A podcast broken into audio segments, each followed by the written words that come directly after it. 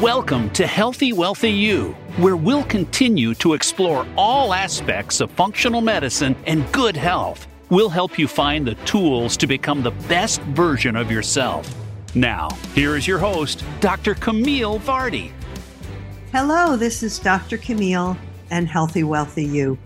I've emphasized many times on this show that in order to be healthy, it's so important to have a healthy community and nowhere is that more important than it is with our children and the kind of environment, the kind of education, the kind of society that we provide to them. Technology impacts that hugely. It will play a tremendous role in shaping our children's future and the kind of world in which they will live. It's a powerful tool, and like any powerful tool, it can magnify both the positive and the negative. And that's a difficult thing to navigate for ourselves, let alone how we navigate it for our children.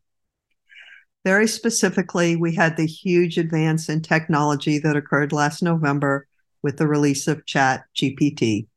Artificial intelligence, AI, went mainstream, and that created such a tidal wave of change that it even has people within the industry reeling.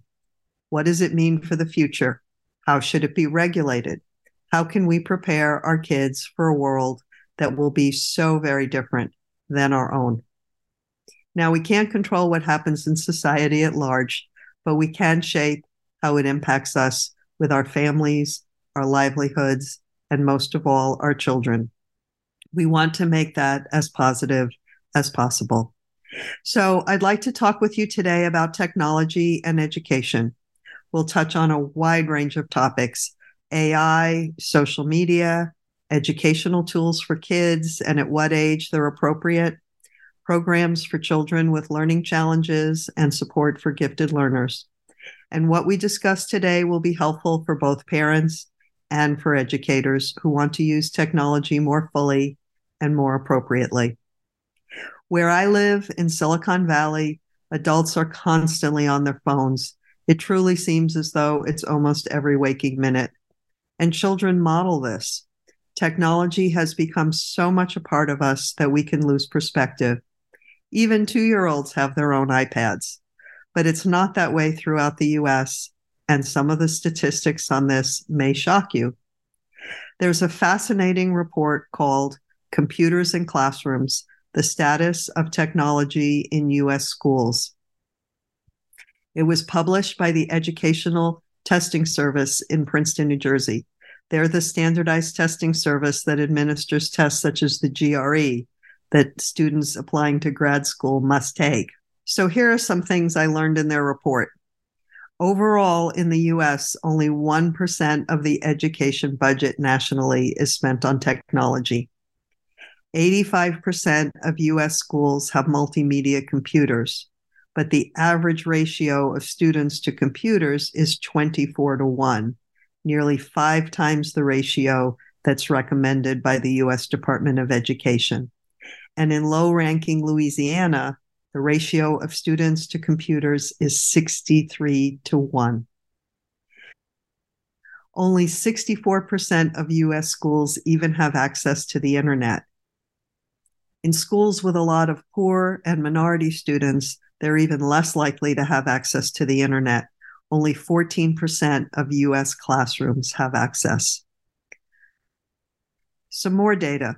Only 9% of fourth graders said they used a computer for schoolwork almost daily. By the 12th grade, those are students about to graduate high school. That number only increased to 19%, just about one fifth. Students who said they never used a computer for schoolwork included 60% of fourth graders and 37% of 12th graders. Now, I'd like you to keep these statistics in mind as we talk to today's guest. He is my colleague and fellow educator, Matija Krmek. Matija teaches technology to grade school and junior high school kids in Croatia, a small country in the EU. The population of that entire country is just a little more than that of the city of Los Angeles, and the per capita income is about half of what it is in the US. Yet, with a strong emphasis on education, they teach IT to 90% of grade school students in the country. And they begin to teach Microsoft Office tools for note taking, starting with seven year olds giving these kids a complete digital notebook of their entire education. And this emphasis placed on education is key. The European Union funds the Erasmus program, which makes sure that every university student can get an education at no cost or close to it. Students aren't saddled with hundreds of thousands of dollars in debt that makes them question whether an education is worth having and the EU strongly supports educating educators. The costs for continuing education, including course fees and travel, are covered.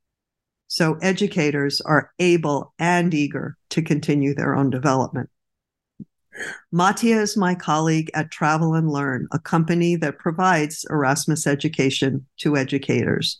So he's not just teaching students how to use technology, he also trains educators and how to better use technology in their classrooms. I think his perspective is valuable. Matija, welcome. Thank you so much for joining us today. Okay, Thank you for inviting me to your show. Um, my name is Matija Krmek. Uh, I live in Kutina, which is a small town near the capital of Croatia. And uh, I have studied at the University of Zagreb. I have a master's degree in primary education and IT. And besides that, I also uh, have a high school degree in music. So I teach music as well. I teach uh, Croatian tra- traditional instrument called tamburica. Uh, I, after the college, I started working in primary school as an IT teacher. I have participated in different competitions with students, such as robotics, coding, photography, and so on.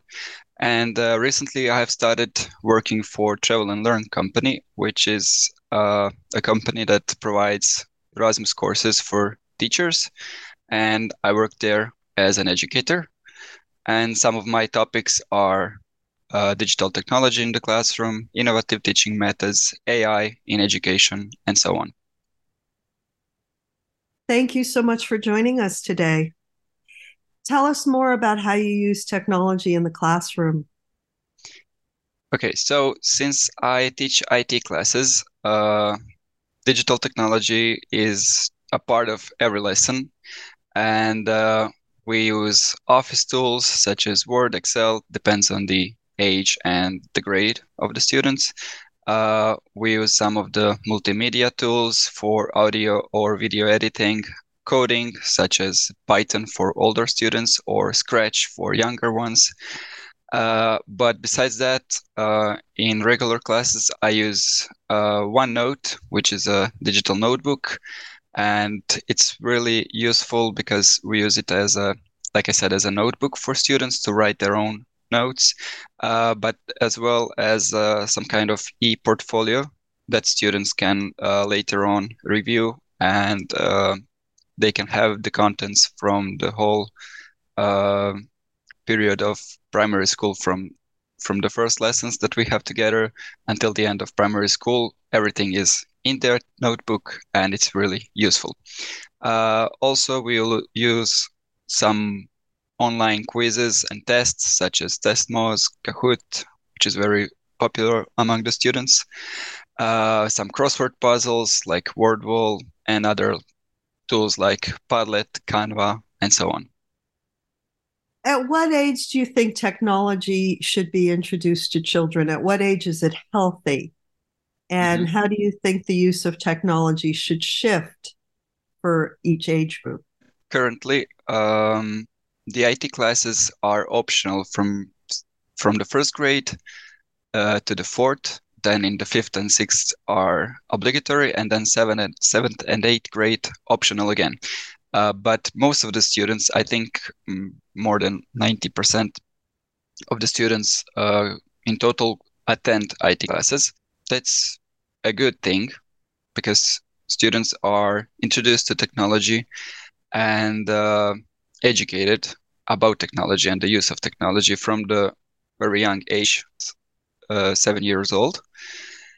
Uh, I think it, for some people it might seem a little bit too early, maybe, uh, but if it's done properly and if it's introduced um, step by step, it can be very useful, and I think it can help the parents as well. Um, so for the first grade or you know the age seven and eight years old, uh, it should be more of a educational games, just basics on how to use technology and uh, the safety, the pros and cons of technology, how much time should they spend using the technology during the day and why it's healthy or isn't healthy if you use it too much and so on. Then later on, uh, we implement digital tools and uh, digital literacy. So, and then in the fourth grade, we have some kind of preparation for higher grades. So we learn about computer networks, basics in coding, um, sharing online resources, um, and so on. And from the fifth to the end of the primary school work is um, a mixture of digital tools, then coding, uh, then multimedia tools. Uh, so a variety of a lot of different tools that can be used later on in their education as well as in uh, employment later on in their life.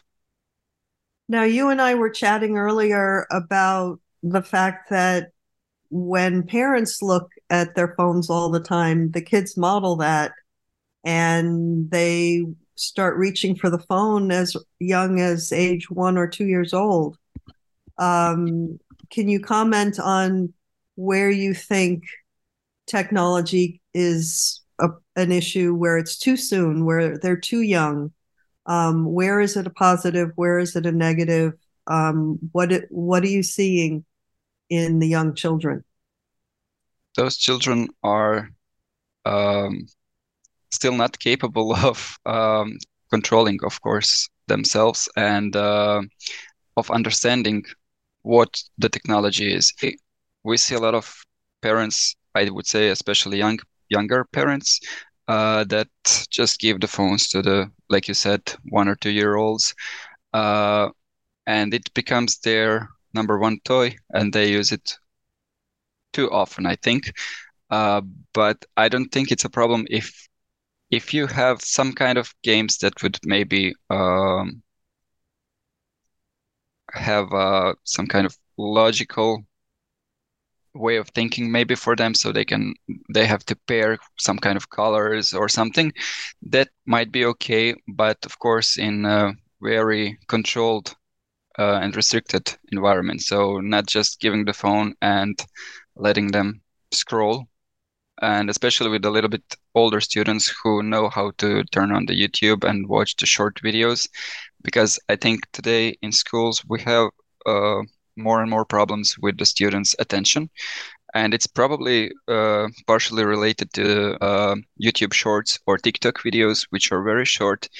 Um, you watch a video for a few seconds, then you scroll to another video, then to another, then to another, and so on for a very long time. And so every few seconds, you have a new content, uh, and then a new one, and then a new one, and so on. So uh, it actually shortens, I think, the attention span in children, and it's becoming, like I said, more and more of a problem. And you touched on an important point earlier, which is that it's so important to maintain other skills that you don't want them only typing on the devices and not learning how to write. yes, of course. And uh, besides that, I would say the social skills and communication today are also very important skills that should be uh, more in focus uh, with parents and educators as well, because uh, most of the commu- communication happens online. Uh, so children today don't know how to express their opinions, how to share ideas, how to collaborate in person, uh, because most of the communication happens online. So, um, do you have any favorite programs, tools, podcasts, any like that, anything like that for each particular age group? Well, uh, as I mentioned earlier, I would say um, OneNote, which is part of the Office 365 uh, tools, is one of my favorite for uh, my lessons for all the groups that I have uh, because it's very easy to use and um, children have the all the content that I create for years. So they can look back one two or five years back and have everything they they have done. And uh, as well as the content that I provide for them and uh, for other tools well I have some specific that I like to use in my classes, such as uh, the one for the video editing, uh, which is called Filmora. It's uh, it's actually uh, licensed, and we have one licensed PC for extracurricular multimedia group that we use. So, uh, and it's very easy to use. It's easier than some other programs that are maybe more popular uh, so that's why I like to use it with my students, uh, as well as the GIMP, which is the photo editing uh, software, uh, which is free. And uh, I use it with a little bit older students as well as the Filmora, so 12 to 14 years old maybe. and besides that, I like I really like to use Scratch and Mind Plus, which are programs for coding for younger students.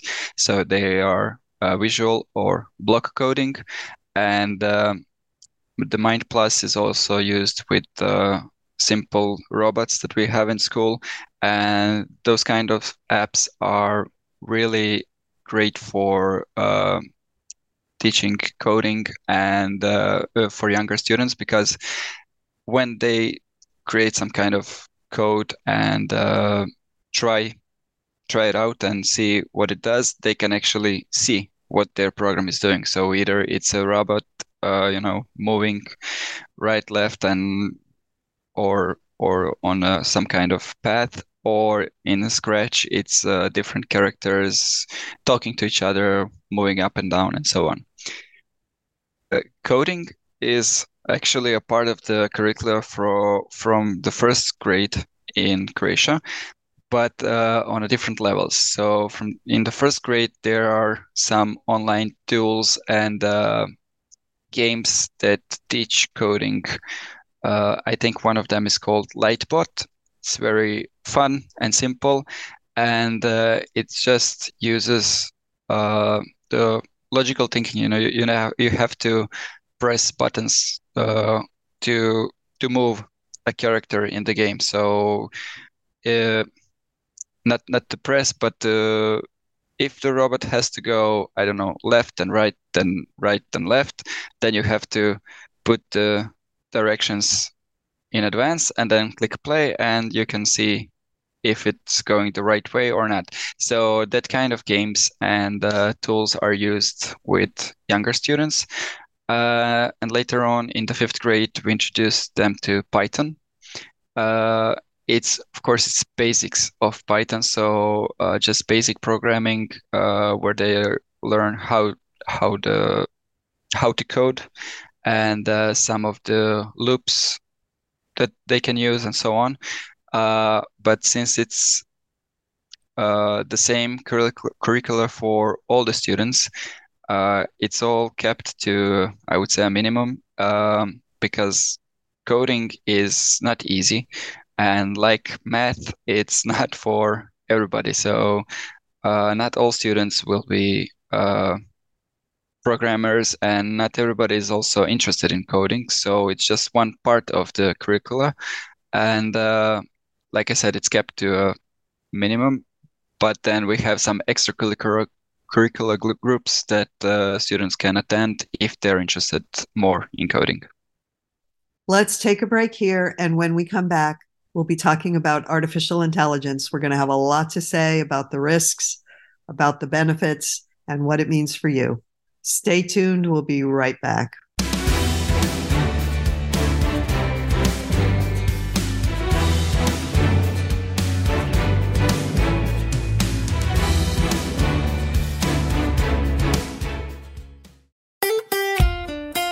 Follow Voice America at facebook.com forward slash voice America for juicy updates from your favorite radio shows and podcasts.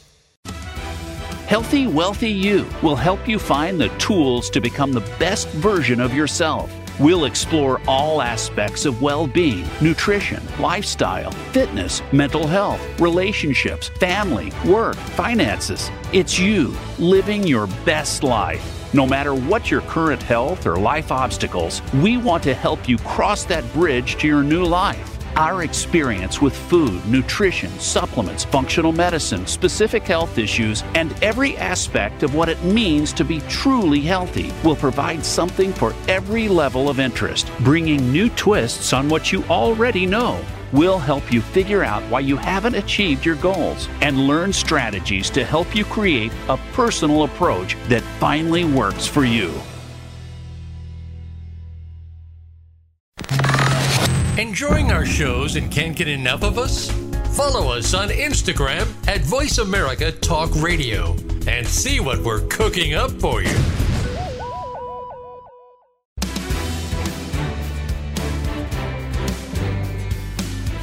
Welcome back to Healthy Wealthy You. If you have questions for Dr. Camille or her guests, feel free to join us on the show at 866 472 5792. That's 866 472 5792. Now, back to the show with Dr. Camille. Welcome back to Healthy Wealthy You. This is Dr. Camille, and we're continuing our conversation with Matija Krmek about technology and education. Now let's turn to our hot button topic AI.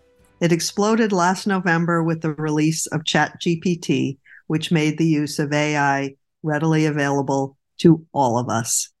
A fascinating report was published by McKinsey and Company called The State of AI in 2023 Generative AI's Breakout Year. One of their surveys was of top businesses, and they asked about the risks associated with AI.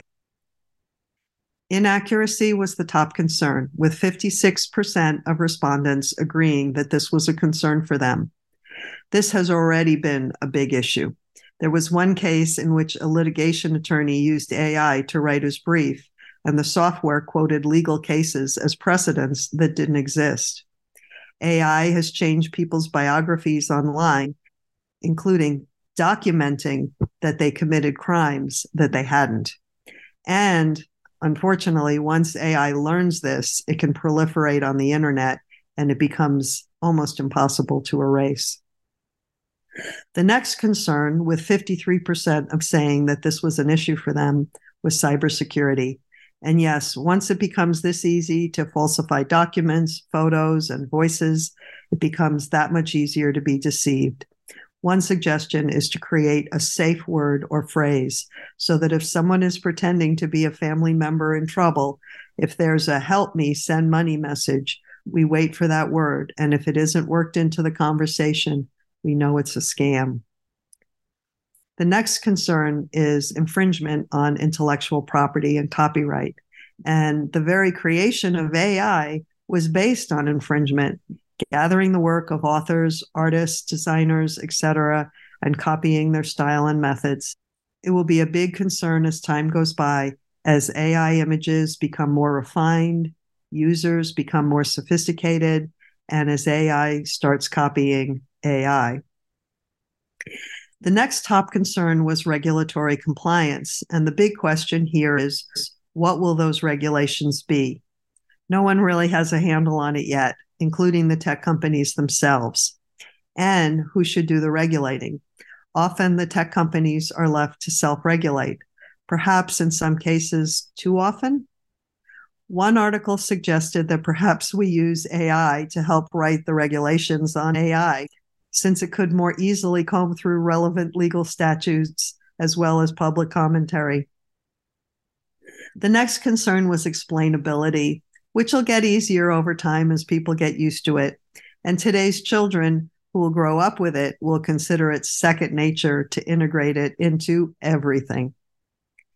Next on the list is privacy. And that is a regulatory issue as well as a personal one. The Europeans are much stricter about privacy than the US, and I think we can take some lessons from them. And on the personal side, being as careful as possible about what we put out there comes first. There's the issue of impact on the workforce. How will it change? What jobs will be needed in the future? It's interesting that there was such a huge increase in remote work since the pandemic, yet jobs that are tech dependent have the highest potential of being replaced by AI. Certainly, it's something for anyone to keep in mind if they're considering a career change. And of course, it's even more important for young people who are starting their educations and their career training. Another issue is bias. We have so much of that in our society and our media. And it'll only be compounded as AI supercharges those slants. On the McKinsey list are also political stability and national security. And unquestionably, the proliferation of information and misinformation, especially the creation of deep fakes and the loss of the ability to tell what is real and what isn't, may be the most impactful issue on a global level. One proposal I liked comes from the Allen Institute. They suggested that developers open source their data on what was fed into their AI programs so that it can be scrutinized for accuracy. Not the code. That would be a disaster if just anyone could generate their own AI programs. Just the data that's used to train the software. It would certainly help with the issues such as inaccuracy, copyright infringement, and bias. Now, what do we do if we want to enjoy the positive aspects of AI without the negatives? And everybody is wanting to know what this really means for education. You know, there's so much going on with kids now having the app write their college admissions applications and all kinds of things and and there's concern that you know it will stunt learning, but on the other hand, um, it opens up a lot of possibilities. So, how do you see that that AI has changed education? Uh, AI is a very powerful tool that can be very useful, and uh, if it's used properly. Uh, for students, it can help them explore topics, learn more, and learn faster. Uh, it can help them solve problems if they get stuck, for example, when uh, learning how to code. Uh, if they get stuck and then don't know what where the problem is, they could you know use it to uh, to check if there's an error in their code. Uh, but there's also a negative side where in that same situation they could just use the AI to you know have have it written in a few seconds, but then uh, it won't be their work and they won't actually learn from it. For the teachers, uh, AI can be very useful for preparing different activities, uh, exploring new ideas, creating content for lessons, and so on. And uh, we actually have in Travel and Learn a course that is called AI and ChatGPT in Education.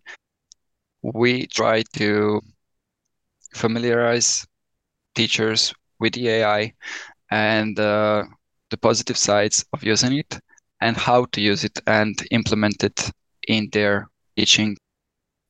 And do you think that there's a downside that educators will also start to think less?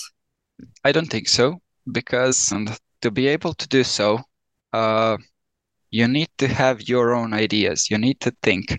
Uh, and I would say that that's the same with the students. Uh, if you want to create something using AI, it's very hard and to get what you actually want if you're not familiar with the topic or so you need to first have your idea and i think that that's a really important point that we haven't really brought up a lot in discussions about ai is that you have to at least be educated enough to ask the right questions. And that at a certain point, if you become too dependent on AI, if you kind of use it to cheat, um, your your education becomes very self limiting. You after a certain point, you won't know the questions to ask. yeah. And where, in your opinion, should we draw the line so that students don't overuse technology and AI? Uh, we need to familiarize students with the technology and educate them on the proper use of it. So it's it's similar to using the images and other digital content.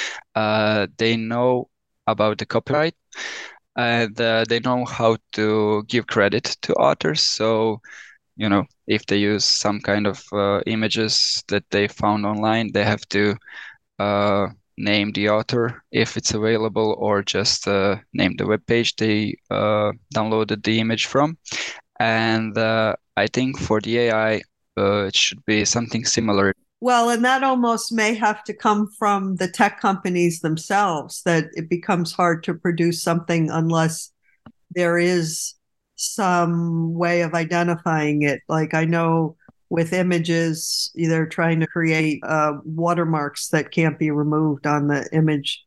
But yeah. of course, every time the tech company tries to create something like that, then somebody else develops the technology to take it away. So it becomes a back and forth sort of thing. But hopefully that's not at the level of children. Um, and it's interesting what you say about copyright, because of course, the way AI was developed in the first place was that they fed a tremendous amount of um, information into the programs. And I know that a lot of authors, and I know one personally whose book was used to train AI and and people are very concerned about that. They're very upset that it is an infringement of copyright. So there is going to be a lot happening in terms of of government regulation in terms of legality um, on this issue. So what do you think are the most important skills for young children to develop? And how how can parents support this mm-hmm. so uh, I, I talked a little bit about social skills, communication. So I think number one is for parents just to to talk to their children, to communicate, which is uh, I I would say most important in in raising a children to have a quality time and to talk. Uh, because if you just uh, you know spend your time on your phone and your children spend their time on their phones or computers or whatever, where is the actual uh, communication and um, how can you know what your children are thinking, doing, what they are uh, watching and learning from from this uh, online content.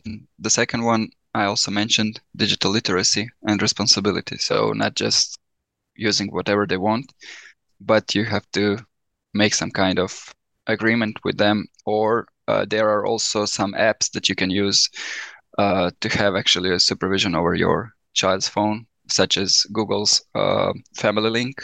And uh, it's very good because you can restrict the time that your children can uh, use their phone.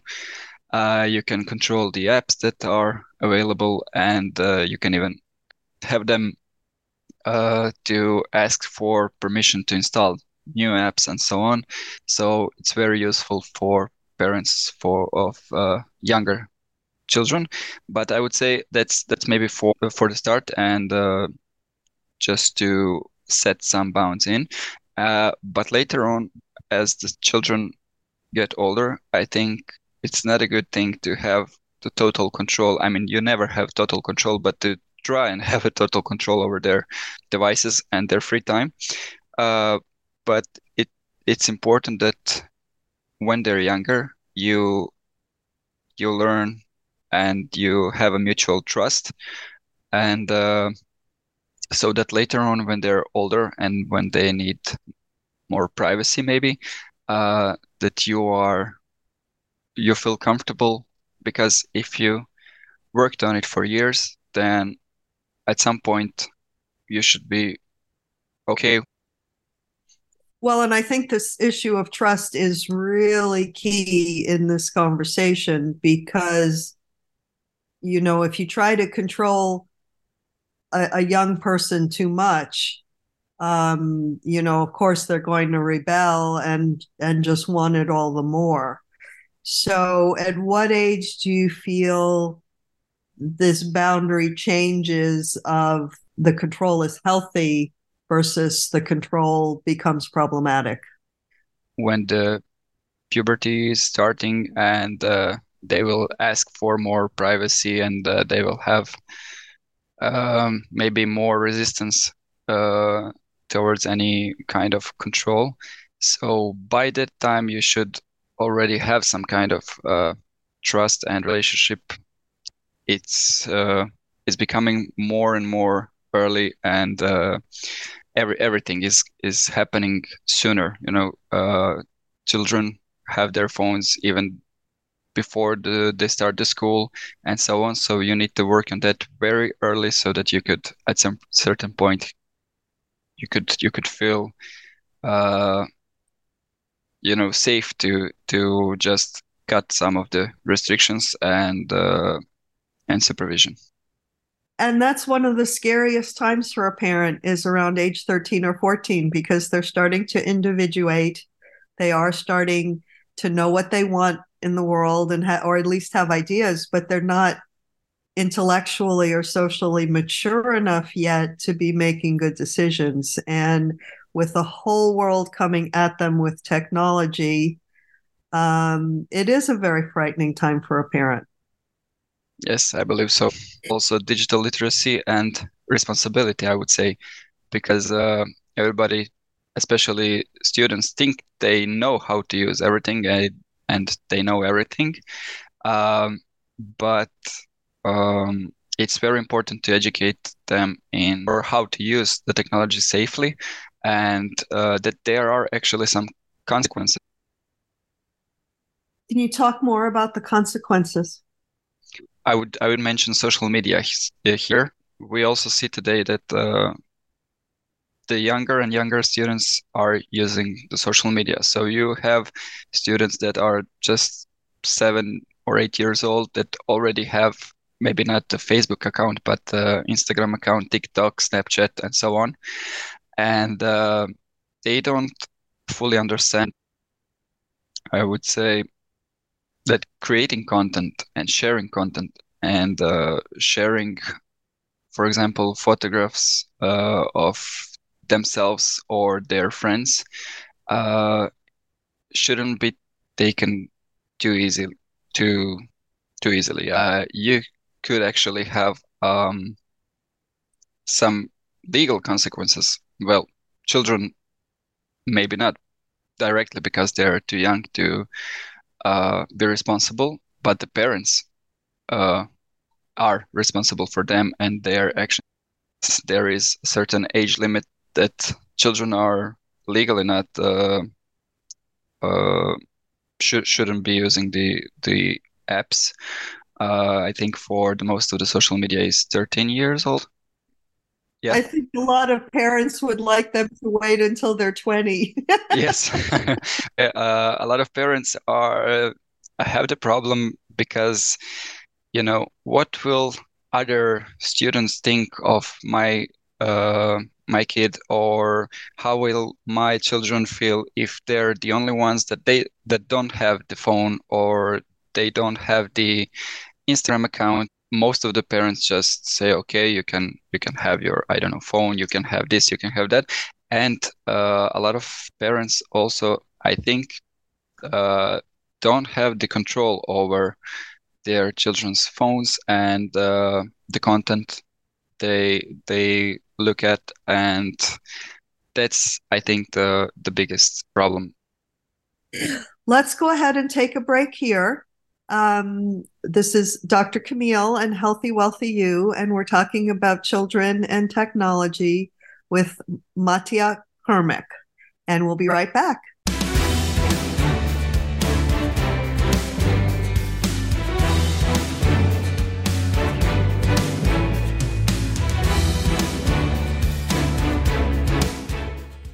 Voice America is on LinkedIn. Connect with us today.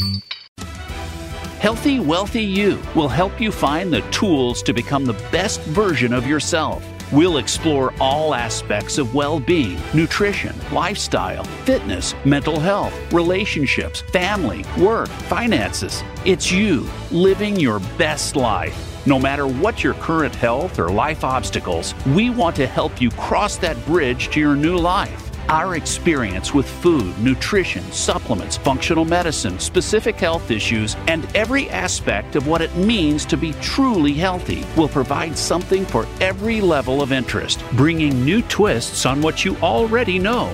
We'll help you figure out why you haven't achieved your goals and learn strategies to help you create a personal approach that finally works for you. Want to see what Voice America is up to behind the scenes? Follow us on TikTok at Voice America Talk Radio.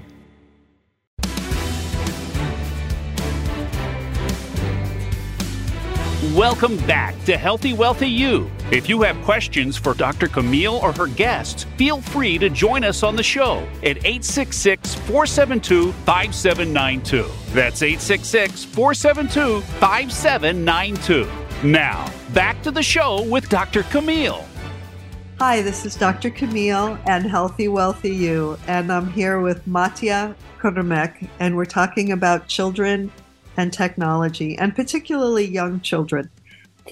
Let's talk a little bit about children with special needs, both children with learning challenges and also on the other side of the spectrum, gifted learners. I think this is one of the most useful areas of technology, especially because oftentimes teachers who are teaching children with special needs you know it can be a little overwhelming and you don't have enough time and and it's it's quite quite good if children can work a little bit on their own at their own pace. So do you have any recommendations for tools for children with special needs or any experiences that you've had in this area? Yes i have some tools that i could recommend um, but before that, I would say that uh, working with children with special needs, uh, either with the learning disabilities or the gifted learners, uh, it takes good preparation. You know, you, you have to prepare materials in advance, and uh, you need to know your students and uh, what they can do and what they will be, have difficulties with. So. Um, okay, some of the tools are, uh, for example, Omoguru, because it's a creation app for reading adjustments. So um, it's actually a web browser extension. So if you have uh, students with dyslexia, for example, you can adjust their, uh, or they can adjust for themselves their their fonts uh, sizes and so on. Uh, there's another one, Read Aloud, uh, which is uh, again an extension that uh, uses the text to speech. So uh, again, for students who maybe have difficulties difficulties reading or understanding uh, while reading, uh, they could use this kind of tool to help them understand uh, and get through text easier. You know, just to to hear it aloud. And for the gifted learners, of course, it depends on the area of giftedness. Um, for the gifted students, I would say uh, AI, for example, ChatGPT, uh, or coding, if that's the area they're uh, gifted at. Well, and in the area of gifted learning, that's you know, I mean, the internet is so incredible, and you know, as as much as we may find technology challenging.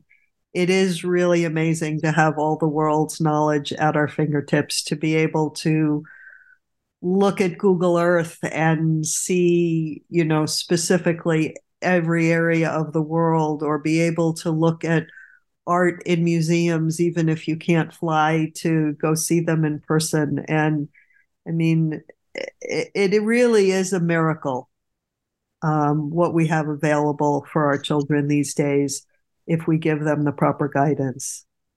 Yes, I agree what you do is to educate educators as part of the Erasmus program. So, what advice do you have for educators who are interested in adding more technology into their existing programs? I would say, uh, first of all, uh, choose carefully and plan ahead. So, um, implementing technology in classes shouldn't be, uh, you know, the the technology shouldn't be the purpose for itself. Uh, just try implementing tools one by one. So choose something simpler at the beginning if you're not uh, very fami- familiar with tools and with digital uh, technology. So try and find something that's more simple. Uh, be sure to explore the tool in advance so that you're familiar with the possibilities and options that it provides and uh, try to use it in a way to enrich your lessons or to uh, change the approach to the topic you know just to uh, do some lessons differently to uh, because students will probably most of the time engage more if the technology is involved because it's something that they are familiar with and they in general students really like to use technology. Uh, so implementing shouldn't be a problem but be careful uh, so that you you're ready you know because uh, if you're not familiar with the tools enough then you can very easy easily get into problems on how to use it. And uh, the students are very fast and uh, most of the time they find some things and options for the tools that even you're not aware of. Prepare well and uh, don't overdo it. Don't don't use I don't know three different tools at the same time, especially if you're not if it's not your area of expertise. So just go slowly and uh, and I think you will have more fun as well as your students.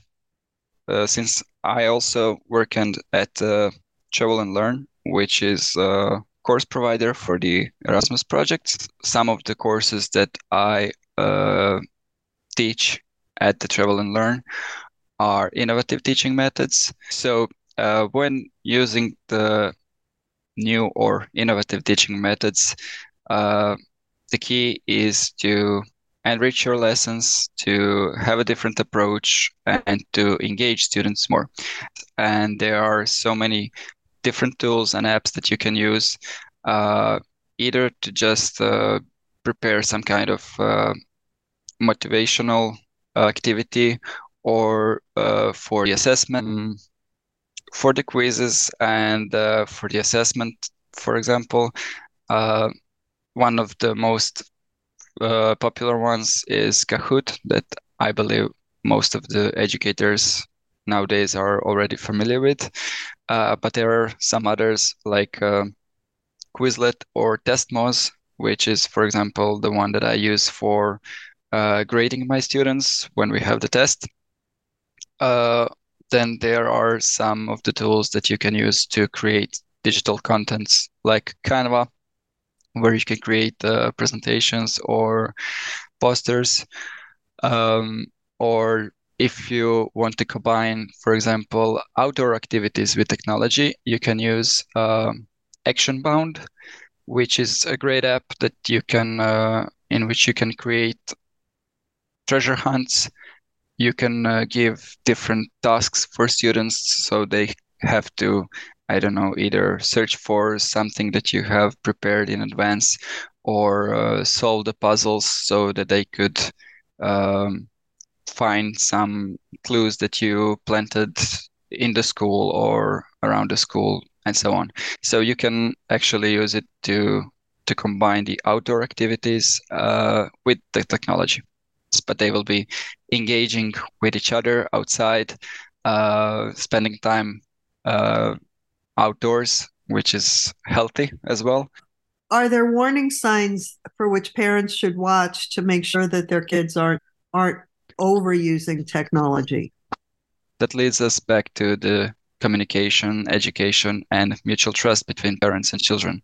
There, there might not be uh, any warning signs for a long time because uh, from the outside everything might seem fine, uh, doing well in in school, and so on. Uh, but during that time, the children could have already made certain habits or encountered uh, different kinds of content, which actually affects and shapes their future behaviors and thoughts. Uh, if they, if you can see some signs, uh, it might already be, I wouldn't say too late, but.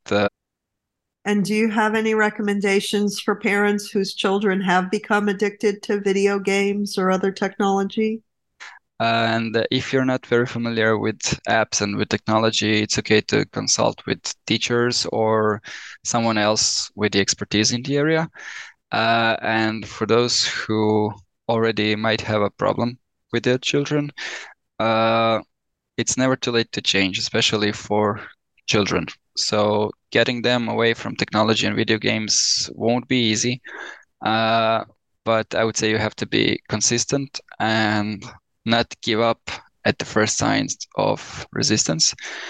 And what I would suggest is instead of just banning technology, you know, just uh, which which would create even more resistance, maybe try and make some kind of agreement with your children or with your child, and uh, it it can be maybe even as some kind of uh, contract, you know, that uh, we have something similar in a classroom manage- management where we create contracts with our students uh, on the classroom rules, uh, what they are, uh, what they can do, and what are the consequences for breaking the rules and so on. So maybe you can do something similar with your child.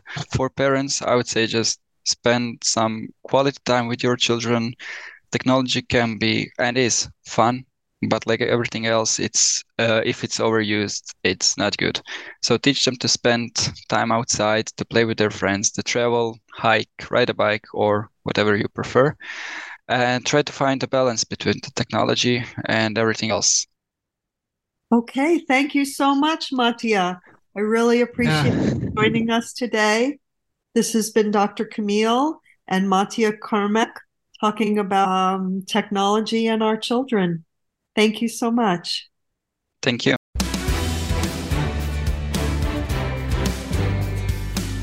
Thanks for tuning in to today's episode of Healthy Wealthy You. Have a question but weren't able to get on the show today? Join us next week and call in. Until then, hold that inspiration.